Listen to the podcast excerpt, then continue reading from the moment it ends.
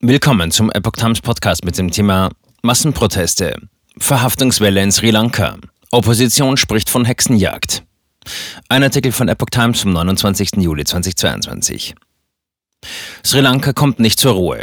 Regierungsgegner gehen weiterhin auf die Barrikaden. Mehrere Protagonisten der Protestbewegung werden festgenommen. Die Opposition spricht von einer Hexenjagd. Nach der Niederschlagung von Massenprotesten im hochverschuldeten Krisenstaat Sri Lanka geht der neue Präsident Ranil Wickremesinghe weiter mit Härte gegen Regierungsgegner vor. Mindestens ein Dutzend Schlüsselfiguren der Protestbewegung seien bereits festgenommen worden, sagte ein Vertreter der Polizei der deutschen Presseagentur in Colombo.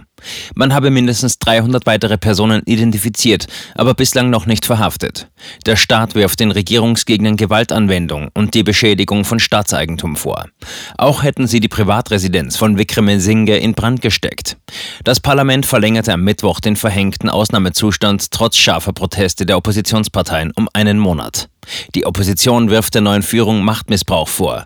Die Regierung rächt sich an Personen, die Proteste organisiert haben, kritisiert der Oppositionsabgeordnete im Parlament M.A. Sumantiran. Möglicherweise hat es Personen gegeben, die Schäden an Eigentum verursacht haben und sie könnten festgenommen werden. Aber hier ist die Regierung auf einer Hexenjagd auf reine Demonstranten, sagt er.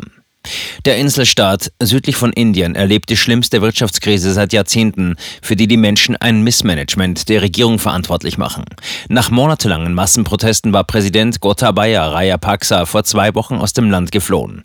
Kaum vereidigt ließ sein Nachfolger Wickremesinghe das zentrale Protestlager der Regierungsgegner vor einer Woche mit Gewalt auflösen.